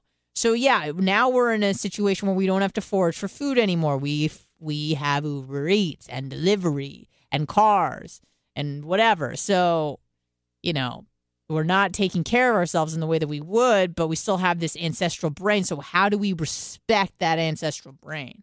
You got to go back to stock settings. You know, it's it's it's actually really really fucking simple. It's not complicated. Is it hard? Is it maybe going to take some willpower to change your habits? Yeah, but it's not complicated. It's simple. It might be hard to execute, but once you get going, you're going to feel so much better. And this is also like an FU to the system, man. I want you off those fucking those drugs. You don't need that shit. The Look to that to food as like fuel but also as medicine to help you. Um I'm just I'm passionate about it. Much like Bubba's passionate about Packers, I'm passionate about people living longer because I'm I'm excited about this information that I keep learning about every day, and I want to share it with you guys and shove it down your throats like the LGBT stuff. That's what I want to do. But this is actually shit that can help improve your life. Um, hello, who's this? Did the sheriff call wish me a birthday? What? Hello? Hi. Hello? Hi. Hi. All right. Well, that joke failed. Never mind. Sorry. Florida Stanley. What's up, Florida Stanley? How's it going? So, uh, well, I have nothing on your last 15 minute rant. I called in to talk about uh, something else that you were talking about earlier. Yeah. Uh, Oh yeah. a couple questions. Yeah. Go ahead. So, did did Brian Cornell uh, put his private jet up for sale? Um, I don't know who that is, and I don't know. It's the CEO of Target. Oh, did he? Did he put it up for sale? Yeah, did he put it up for sale? I don't know. They, that the answer is no. Okay, I, I thought this was a something something you already knew that you wanted me to be Yeah. like. Did, did he put his Did he put his private yacht up for sale? no, I see where we're going now. I, now I'm on board. Now, now I get it. Keep going. So Target is doing just fine. Yeah. The back in the 80s when the stock market crashed and people actually lost money, Fortune 500 CEOs were jumping out of buildings to kill themselves. Ugh, like Enron days, the best. yeah. So until we start seeing CEOs offing themselves on purpose, there is no issue.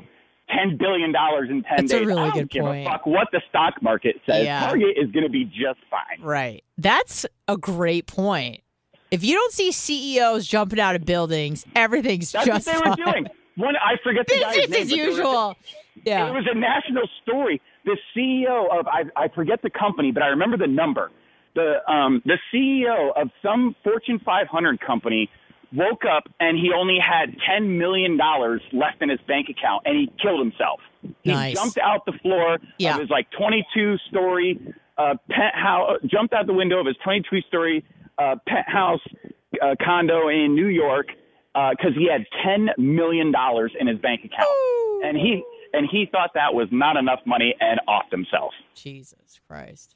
Yeah. So we're there's nobody is having any issues until CEOs start killing themselves. Okay. Listen, I, I really like that perspective. That's that's I I had not thought of that. It's profound and it's um it's really it's it's realistic. If they're not jumping out of buildings, uh, everything's just fine. Business is fine. Don't worry about it. Exactly. I love it. Oh, okay. So what happened? What happened with the Sunset Music Festival? Blitz said you were sick. Uh, yeah, I was feeling like shit, dude. Uh, in 48 hours, I slept 24 of them. So, Oh. I mean, I came back met- from. I met up with some other Bubba Army royalty. I know, there. and I felt really bad because I hate letting people down. That's uh, you know, I'm a little bit of a people pleaser, but especially when I say I'm going to do something. But let me tell you, I, we came back from New York late Sunday night. I got to bed at like midnight, whatever, and then Monday morning, 5 a.m. I'm up for work.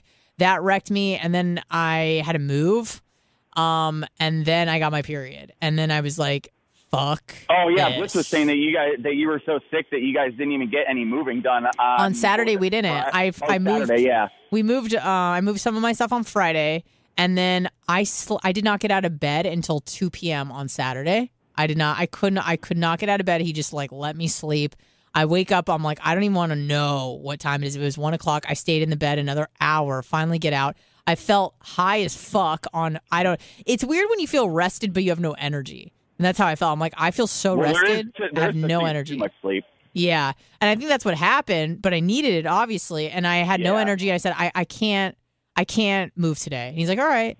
And then I'm like, and we're gonna have to cancel sunset. I feel like shit. Um, and he's like Blitz was like, There's no way you're gonna get to sleep tonight. I'm like, Oh well, whatever. I fell asleep on the couch at 10 p.m. Back in bed another 10 hours straight, no drugs. I slept 24 hours in two days. It was crazy. Yeah, 14 hours, then 10, zero Xanax, zero K pins, zero NyQuil. Just my body needed to just shut down. And then, I, yeah, then I was also on my period. So I was just like, I hate Yeah, that's just everything. a bad combination. All right, really I got one more thing for you before I get sniped.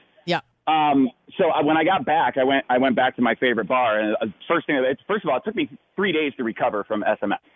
Um, Yeah. so I get back to my I get back to my favorite bar like the day after, and uh, the bartenders immediately looked at me and they're like, "Wow, you look like shit." And I'm like, "Gee, thanks. Your hair looks great today, by the way." Yeah. Um, so this is what I this is how I explain to my friends like what what's happening with me like uh, with these festivals. I'm never going to stop going to them, but I need to I need to moderate some stuff a little better. Okay.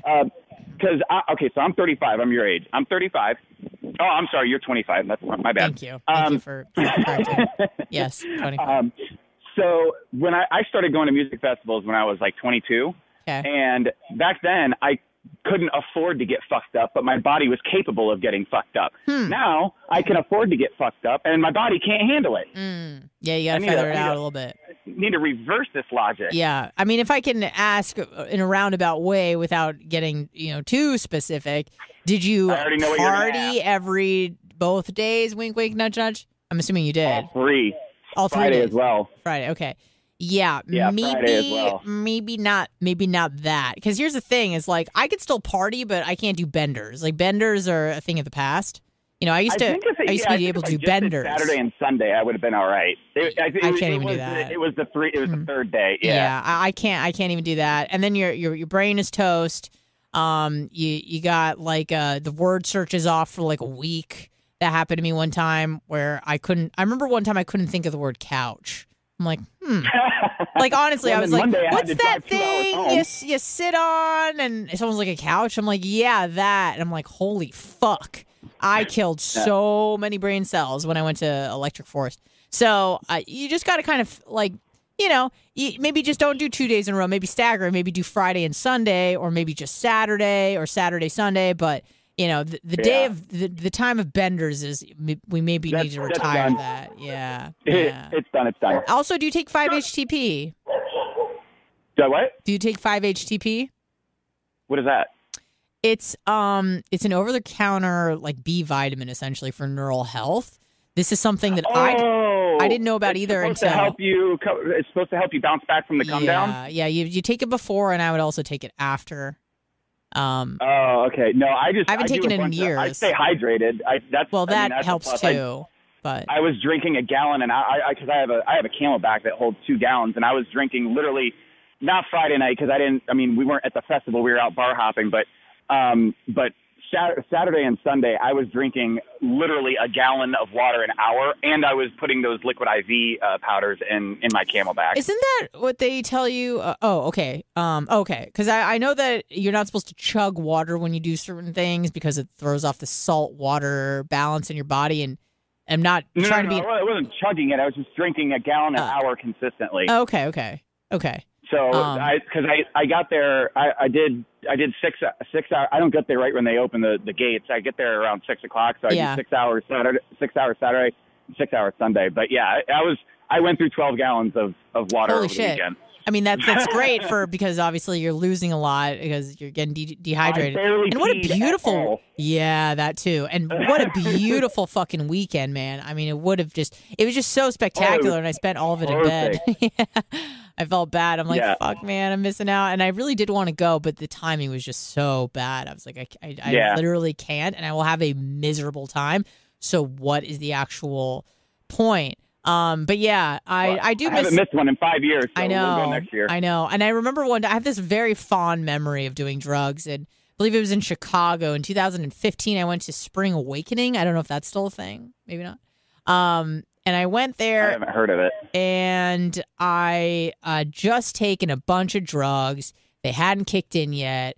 And I remember walking into the arena or whatever festival grounds with my friends, and then just seeing like this girl's lifeless body being carried out. And man, nothing is more of a buzzkill when you're like, I just took probably what she just took, and Oh, I don't yeah. want to die. And I remember just like everyone, you know, it's like uns uns uns, and then you just see like this group of friends like freaking out with this guy carrying this girl's lifeless body. And then I turn to my friends and I can see the look on their faces. I'm like, let's rally it up. Time to party. Like, it's going to be okay. Like, cause we were all just like, oh shit, we just took a bunch of crap. Um, but yeah, 5-HTP before really helps. And just kind of, um, it's like a nice uh, coat of protection over your brain because with because you're going to do a lot of damage. And sometimes it's Oh, fun yeah. to do some damage, and and and the body can uh, regenerate itself, so that's good to know as well. But you just got to kind of, you know, mitigate. Yeah, I have heard of that stuff. I just forgot about it, and I, I don't. over the I, counter. I didn't know what it was called. Yeah, But yeah, yeah, I'm gonna, I'm gonna, I'm gonna take notes on on this date. So if I forget the name of it again, I can just come back and listen to. yeah. No, I, telling you I'll, is. and if you want to message me or Blitz or whatever, like I can always tell it to you. I don't get annoyed with that sort of stuff. It's it's five and then H is in Henry, T is in Tom, P is in Paul. And it's something that you can get at like CVS over the counter. You don't need a prescription. It's literally like a B vitamin for neural health. That's it. Okay. But yeah, someone uh, someone saw me looking like shit one time. They're like, "Man, you should take some 5-HTP." I'm like, "5-HT who?" And they they explained it, and, and then I'm like, "Oh shit! All right, good to know." So I've been not Good using it ever since. I barely party, but you understand. Yeah. Yeah. Okay. All right. Well, I'll see you guys in a few months. Well, more than a few months. All right. Uh, Maybe Bart- we'll see you at uh, January 199? right? Uh, yeah. Uh, ask about 199. I'm gonna. It's DJ Hum Sauce. So you know, I need to. I need to crowd a little bit. So When is that? uh, 23rd of June. 23rd of June. And if Uh, anyone when gets mad that you, you know they asked you I'm asked, going up. don't say I invited you. Go ahead. Okay. um, I, I got to look and see when I leave for Ohio because I leave for Ohio the last few days of June, but I don't know what exact. I, I think Okay. it might be the 29th. Okay. So yeah, I'll um yeah I'll um I'll email I'll email Bubba and ask him about DJ Hum Sauce. Okay. Fantastic. All right. All right. See ya. Bye. All right. Let me put you on hold, and we'll get to you. Hello. Who's this? Hey, it's uh, Dave from West Palm. How are you? Hey, Dave from West Palm. What's going on? Well, I, I listen. I, I, I love you, and I, I, Uh oh. I know it's Friday, and I want you to go off on a good note. But I got, I gotta be honest with you. Yeah. I'm a little bit pissed off right now. With me. Yeah, Okay. What did I do? Is it because I told you to put down What? the Twinkie and pick up an apple? no, I've been on hold for an hour and almost 20 minutes. Oh shit. I called in. I called in on a topic that you started the show with, yeah. and you've gone through 10 topics. Yeah. and literally started making uh, taking calls the last like half an hour of the show Yeah. and i'm like you know i i think and again i'm not trying to bust balls with you i Yeah. i live i love you I i love you but i think your your show should be better off on podcasts because if you're going to go off on an hour and 15 minute rant Mm. and and a whole diatribe Yeah. it's better off on podcast Right. rather than taking phone calls 30 minutes the last 30 minutes of the show because my the reason I called in the reason I originally called was something you talked about in the first 15 minutes of the show. I understand. you've and it doesn't tell me what order. already. I understand. In my defense, if I if I may defend myself, uh, it I just see people calling. I put them on hold. Sometimes they hang up, and then they, that line uh, goes live again. And I put it on hold, and um, yeah, and and and to be fair, sir, this will be a podcast once I complete the show. But yes, I understand. It's a live show. It's a live live show. So you're right. Yeah, but but I think it should be a podcast because if you're not Mm. taking calls till the last half hour, Right. it should be a podcast because you're not interacting live with the audience. Right. Now, listen, I, uh, it, and I love you. You, you I, I love the show. I love, I love you. I love the whole entire show. Thank you. The reason I was calling it in the first place was to really talk about the topic you were talking about at the top of the show. and we can return to that. was about, well, was about be was about being offended and being offended by topic versus being being offended by personal attacks. hmm And I can tell you from firsthand, from even in high school and even in elementary school, I was attacked by my personal look. I was scrawny. I Yeah. was a skinny ass guy. I was a 100 pounds, 110 pounds. I was scrawny. Um, and I had big, thick Coke bottle glasses. I was Mhm. a nerd. I, I mean, I was everything that like a, a elementary school bully, high school bully was was looking to go after. Like I was that guy. Like, like that was me. And so those personal attacks, I mean, it took a lot of took a lot of um I took a lot of abuse with that. And even in college, like my nickname was Q-tip in college. And the reason my name was Q-tip At least you because I was brand. skinny. Well, I was skinny and I had a big curly afro hair that was sort of like dirty blonde. Yeah. And one of my college, one of my, one of my uh, friends in college said, "You look like a dirty Q-tip." Oh, So, like that is like that like Yeah. that whole thing, that whole like personal attack. Yeah. You know, when you're when you're being attacked personally, hmm that and then I just laughed it off. That was Yeah. became okay. It was a comedy thing. Now I just kind of diverted and I kind of laughed. Right. But but it's a whole different thing being offended when you're attacked personally than Hmm. your political beliefs or religious beliefs. Right. Like that's nothing compared to Yeah. Being attacked personally. And and I applaud you for like taking, you know, Baba's, you know, sort of Abuse. attack. Oh, and sorry. I, I wouldn't say, I, I wouldn't say attacks because Yeah. it's because it's not it's not being mean. Mine mine was mean. Right. Mine was being mean. Yeah, Yours Bubba's is in love. good natured when he you calls know. me a stupid, flat chested bitch. Yeah, well, well, just you know, raisins and stuff. Yeah. like like that. Like that's in love. Like Mhm. that's joking in love. But there's a difference between joking in love and joking in hate.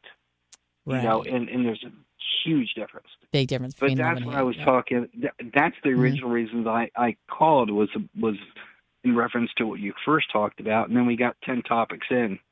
Yeah, I know. I'm sorry. That's uh, that's just what happens. And I wish I could see like your name or who called first. Or, uh, I didn't realize that line two was on hold the the entire time, and I do sincerely apologize because that that that is not my intention. No, I, I, I know. I never, I never thought it was your intention. I never thought it was some, done on purpose. Right. It just might be something that you know as you go through. Because listen, I know you're learning. I mean, you, I listen, am. I can't be perfect. You've changed, I'm dude. You pretty close. I don't mean to call you dude, but Yeah, but no. you have I don't changed. So much yeah. and improved so much from when you started. So I, up, I believe me. But but just thinking that's something you might want to look at in the future. I am Just- and- and always don't- open for don't- uh, criticism and the opportunity to improve. So thank you. Don't don't Uh, take that Dave the from wrong way. No, don't, no. don't take that wrong. No, no, I I'm very much against uh, being offended, like I mentioned earlier. So I appreciate it and thank you. Lo- love you, love you, and Love you have a great too. weekend. Love you right back, Dave. Thank you so much. Eight one three ninety Bubba won't take your call. Just kidding, I will. Uh, hello, who's this? Anna Hummel, Joe Supermarket. It's Joe. Joe, I've- I've come to quite like you. Mostly because you've come to quite like me. So it's just kind of like this reciprocal feeling of good nature. But uh, what's going on? I just broke my fast. You did? So that's- I, I thought that's you said just I- broke my back. I'm like, oh fuck. No, no. Um, yeah, no, I'm great. You just broke your fast. What are you eating? What you eating, just, Bubs? had, uh, I just had a poppy seed roll and I had some scrambled eggs. Beautiful. Love it. Hey, I'm going to have my world famous banana, of course. Wor- a world famous banana, just like a regular banana, or do you prepare it a, a certain way? It's a Guatemalan banana. Oh wow, settle for. Those are the best. I we love that from Maria. Guatemalans on this show. What up, Maria? Yep, I never even knew that that Maria was a banana aficionado until, you know, I. I don't know if she claims to be a banana aficionado, but um, she is from Guatemala. She's the one that taught me because I Oh, was eating a I was eating a banana every day, and I post a daily banana every day on Facebook with some words of wisdom and whatnot. yeah, yeah. But one day I noticed on her gram she posted a picture of a banana. Okay. So I hit her up. I'm like, "Yo, do you know about my my daily banana on Facebook?" And she said, "No, she didn't know." So now we just that's why if you ever notice in the chat we're posting banana emojis back and forth. Uh, y- uh, sometimes when I read the chat, yeah, I do see some uh, banana emojis flying Now around. Now you know the backstory. Oh, Scout, ten dollars. She said, not me. God bless you. Uh, sorry, Joe. Uh, no worries. I'm, I'm congratulations on the ten dollars. That's exciting. Thank you. I, hey, I, I- love me some ten dollars. Absolutely. Thank you, It's, Scout. it's so funny. Your last caller was talking about going back to the beginning because that's initially what went through my mind when I first heard your first topic. and You're talking about getting offended. and yeah. I learned something in life, and it's very helpful. You were talking about direct and like accusation, like you or using your name, Anna. Yeah. That And I found out. sometimes. I Yeah. found out that if you drop you and your, and you use we, us, and our, you get a better result out of everybody because you and yours direct. You and yours attacking the person, not the problem. But if we come together and we, us, and our Oh. attack the problem Instead instead, of you saying- did this or you did that or you said this, hey, you know, I know we said this, but hey, Mhm. you think we can go ahead and not say that in the future? Yeah, I do remember learning I-messages in uh, I think it was second grade when they said "I feel," you know, versus like "you did" or you know they they, they tried to, to tell us how to manage our emotions pretty young, but I'm, I'm pretty sure that that was a long time ago in the '90s, so they probably do it differently now. But And uh, something my pastor just taught. He said if we could create a space between our thoughts and our actions, a larger space. Some of us have a little space, some of us have a little more. But if we can create a like even just he called it a seven second dump button. If you could just dump out, if, if you know we a lot of people Mhm. can't dump out things that we say in life, but you know if you do try to dump it before you say it, I've been dumping a lot. You know, I used to say a lot of wild things in chat, now I just dump it out before I even say it. And sometimes it just helps just to say, "Hey, I dumped that out." Just Yeah. so you know, hey, I had something to say, but you're lucky Didn't need I to be say it. said. You know yeah, saying? I do that all the But the most- time the on the most show. important thing I have to impart on you, and and this is something based off of yesterday, and I'm not even going to be. It's not stupid. It's actually wisdom. So I had learned in church two weeks ago that goodbye, the word goodbye, is like a shorter version. It initially came from God be with ye. Oh shit! I've been saying so goodbye my whole life. goodbye, then you're kind of saying God be with ye. Yeah. Well, fuck. I'm just saying that, that that's where that. So Well, I don't know. I don't know how. Uh, later, dude. Is that how I need to greet people on the way out? Salutations. blessings. I don't even want to say that. I don't want to Why blessings don't have to come from God? I mean, all blessings do come from God, but anyone. Okay. Well, somebody could be blessed. it's it's a it gray area. It's a gray area, and I just don't feel comfortable. Um. So, uh, later, dude. I yeah. guess. Hey, have a wonderful day. It's been a blessing talking to you, and I can't wait to talk Have a great again. weekend. Enjoy your your Guatemalan banana. You too, and God bless. And later, dude. Uh, 81390 Bubba. Um, the line is open for all sorts of uh, any sort of criticisms. Listen, no one takes criticism better than me. And I do pride myself on being the best fucking sport on this show. Everybody knows that. Everybody knows. I, Dan is good too, and Lummy just has to take a, a beating every day. But you know, I, I I do pride myself on the fact that like I can I can take joke obviously, but I can also take criticism because there are oftentimes I'm not the smartest person in the room or the person that knows something about you know the business. Yeah, I haven't been in radio for 40 years like Bubba. 37. I'm rounding up, but I am always open to learning new things or adjustments. I'm not offended by that at all. And I am the most judgmental person that I know.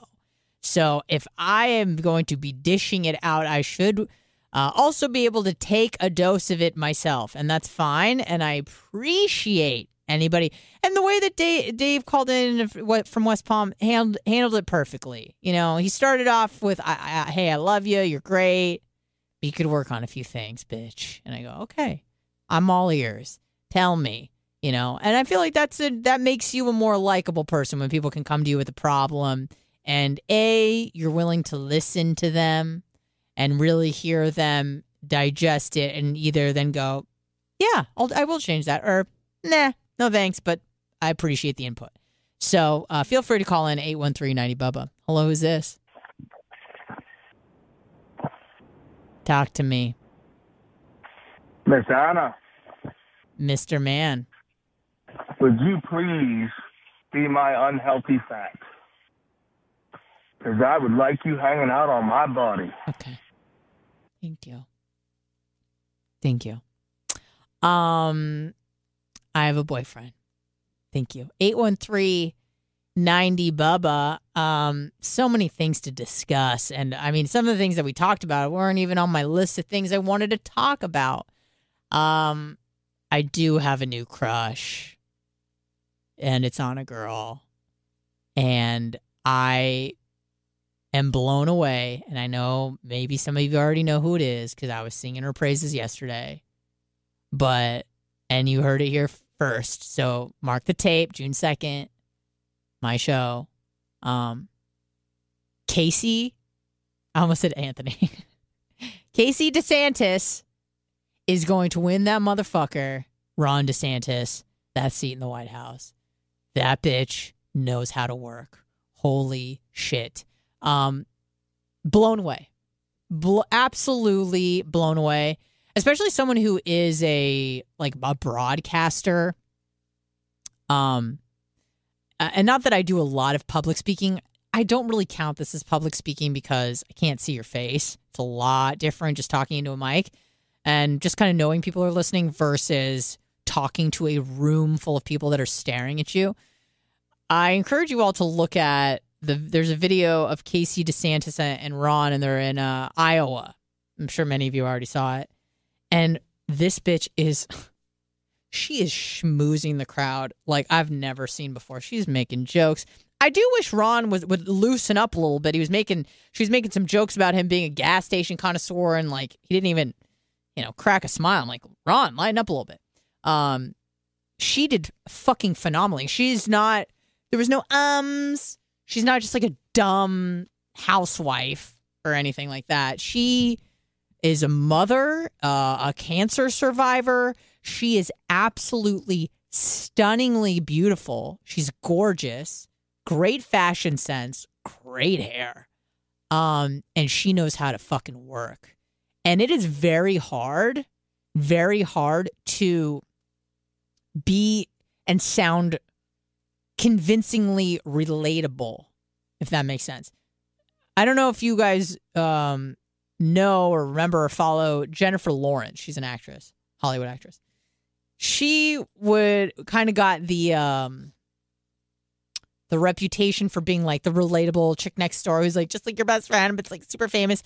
Like she would be doing an interview or she would it would be like after a red carpet, whatever and they'd be interviewing her and they'd ask her questions. She's like, I'm sorry, I just took a shot at tequila. I don't even know. She's like, I just saw Brad Pitt. Like she would mark out like as as if she were just a regular person. And she's really, really, really good on like late night shows. Like she sounds really relatable. Her laugh is really um it sounds like a genuine laugh. It's like I don't know if it's I don't want to say it's an act, but she convinces people that she is super relatable. And that's really, really fucking rare because most people just sound like, you know, they might be polite or they're kind of like a little rigid or, you know, it's awkward talking to a group of people with, a, you know, or a, a man sitting across from you that you don't really know with a live audience and they're just staring at you. To come across like you're just a regular person and you're comfortable in your own skin is very hard to convey. And I can't even really do it like public speaking wise. Casey DeSantis fucking nailed it. She is winning over the crowd. She's talking about being a mom, the kids, and you know, she wasn't talking about the fuck you, the left. Nothing. She's talking about her own family. She's talking about her own struggle with stuff, and you know, thank God for grandma for watching the kids. Like this bitch could pay anybody to watch the kids. It's not, but she's she is talking to the average American person who is. She goes, I know that you guys have busy lives. Thank you guys so much for coming out tonight. Just her cadence she also has like somewhat of a not a deep voice, but it's like a it's not super high pitched feminine voice, which is perfect because I think that's what you want for someone who you sounds grounded. You know, kind of like the Elizabeth Holmes thing. She wanted to sound more dominant. Not that Casey and uh, Casey DeSantis sounds dominant, but uh, she just sounds um, like not a dumb fucking airhead bimbo. She just the way that she was addressing the crowd, she was so comfortable talking to them. Which okay, Ron needs to be comfortable talking in front of a crowd because he's the one that's running for office. But I, I don't know she, what she. I need to like look up stats on her or what she's been doing her whole life or you know the pedigree that she comes from. Um, but you don't just like walk out and start talking like that. I'm like, is this like a Bill and Hill thing? That's what I thought initially. Not that you know Ron DeSantis is going to start raping kids on you know Little St. James or whatever, but um, I'm like, does she have political aspirations? Because she's fucking murdering right now to work a crowd like that. And her, she wasn't using a lot of filler words. Like I noticed a lot of stuff like that. Her body language was really relaxed. She's um doing pregnant pauses. She's talking about her family. She's kind of poking fun at her husband. Like she's doing all the things that a normal person does, but it's so hard to manufacture in a really like abnormal situation, like talking in front of a group of people. Like it's easy maybe to, to convey that to like your best friend, but it's really hard to convey that to a, a group of people when, when it's on camera. So, and she is doing that. And I was just like watching her yesterday and I was like, oh, this, you know, whenever someone sends you a clip or something like, ah, fuck, I have to watch this five minute clip for work. And I'm like, eh. It, it felt like it was 20 seconds and it was over. I'm like, I want more. Or I want more Casey. She is so beautiful. She's stunning. She is poised. She is relatable she is you know she didn't have that like high pitch she wasn't saying like normal talking points from the left or the right you know wasn't you know the the the right the, the left is saying shit about like we be inclusive bullshit like that and yay and the right is saying things like you know like they're they're trying to kill our kids and fucking shove this shit down the throat. Uh, yay! She's not doing that. She's talking about herself. She's talking, making herself. Thank you, thanking the crowd for coming out. I know that it's you guys have busy schedules. I know that money is tight. Like, and it's not even what she was saying, but how she was saying it. I was so impressed by her, and I was like, this bitch is the golden ticket. Ron, step aside and let your wife talk. She's not dumb. She's not a bimbo. She's not like, oh my God, I'm like just so proud of him. He's so amazing. Like, we really support him. She had her own fucking ideas. And she was just, she was going on. I mean, I, I only saw a clip of it. She probably went on for like 20 minutes. It's not easy to do fucking 20 minutes of stand up. She's fucking killing it. Eh, the only problem was like Ron needs to be cracking a smile a little bit more because it's it's really weird when everybody else is laughing and Ron is just like deadpan behind her. And I was really like zooming in on his face. I'm like, Ron, lighten up. It's okay. Um, and so she was giving props to her husband, but also, you know, kind of making fun of him a little bit. It, it was just, it was so fucking good. And I was like, oh my God. The, and at first I was like, she's going to get him the ticket to the White House. And then I was like, wait a second. Does she want to be in the White House? I mean, like Hillary Clinton style in the White House. So I honestly would not be um, shocked if, you know, 15 years from now, Casey DeSantis is is running for office. I, I wouldn't be surprised because that bitch knows how to work, man. She just she has she has the charisma. She has the charisma that Ron kind of doesn't a little bit. It's a little bit of a reversal situation with the Bill and Hill thing. Because Bill had all the charisma and obviously, you know, aspirations to be in charge and rape kids. But and adults. But um you know, Hillary did not have any of that charisma. You know, it was very apparent she was a demon from hell. Not saying that that's Ron DeSantis, but Ron just seems a little bit on the rigid end of, uh, end of things, and Casey really like she can really soften it up. You know, she sound she seems warm and welcoming, and maybe it's a fucking act, and I'm getting duped, but she is awesome, awesome. Like forget about even just like Paul. I, I'm not even talking about politics. I'm just talking about delivery and being able to convey that sort of like vulnerability, relatability, you know, uh, kind of coming down from, you know, the high horse of living in the governor's mansion to go, I I get it. You know, money's tight. Like when people talk to you like that, you're like, yeah, money is tight. Fuck. Like she's money is not tight for that bitch, okay? She's going to Japan dressed like a goddamn geisha, okay? But she is making it seem like she gets your plight. And maybe she does. Maybe she's been, and you know, money's been tight before. Probably not. But whatever. She is just making you think she knows what it's like. Um, but very impressed by her, you know, because I just thought she was a trophy wife. You know, I was like, is she going to be like a Melania, but without a Slovakian accent? No, not at all. Very articulate, very smart, very good at public speaking. Uh, seems like a strong woman, knows what she what she wants, who she's backing. Doesn't seem highly emotional. Has a, a like a not a deep voice, but again, just kind of kind of like voice like mine, not too high, not too low, just right. But um, I I could not get enough Casey. I want to say Anthony uh, DeSantis. She is phenomenal, and I do think that she's going to be a major player because as Ron gets more and more in the spotlight, so will she. And the more that she shines, I really feel like she's going to reach out to, you know, maybe more of the women base, uh, maybe more of the, the younger people. Um, and as someone who isn't like a Bible thumping crazy evangelical either, she doesn't strike me as one of those either, where she just seems like she's more invested in American values versus like Christian values. So I just think that um, Ron DeSantis hit the jackpot with this bitch because she is just, she's got it all. She has got it all. I love Casey DeSantis just because she's such a good power play. She makes him look so fucking good.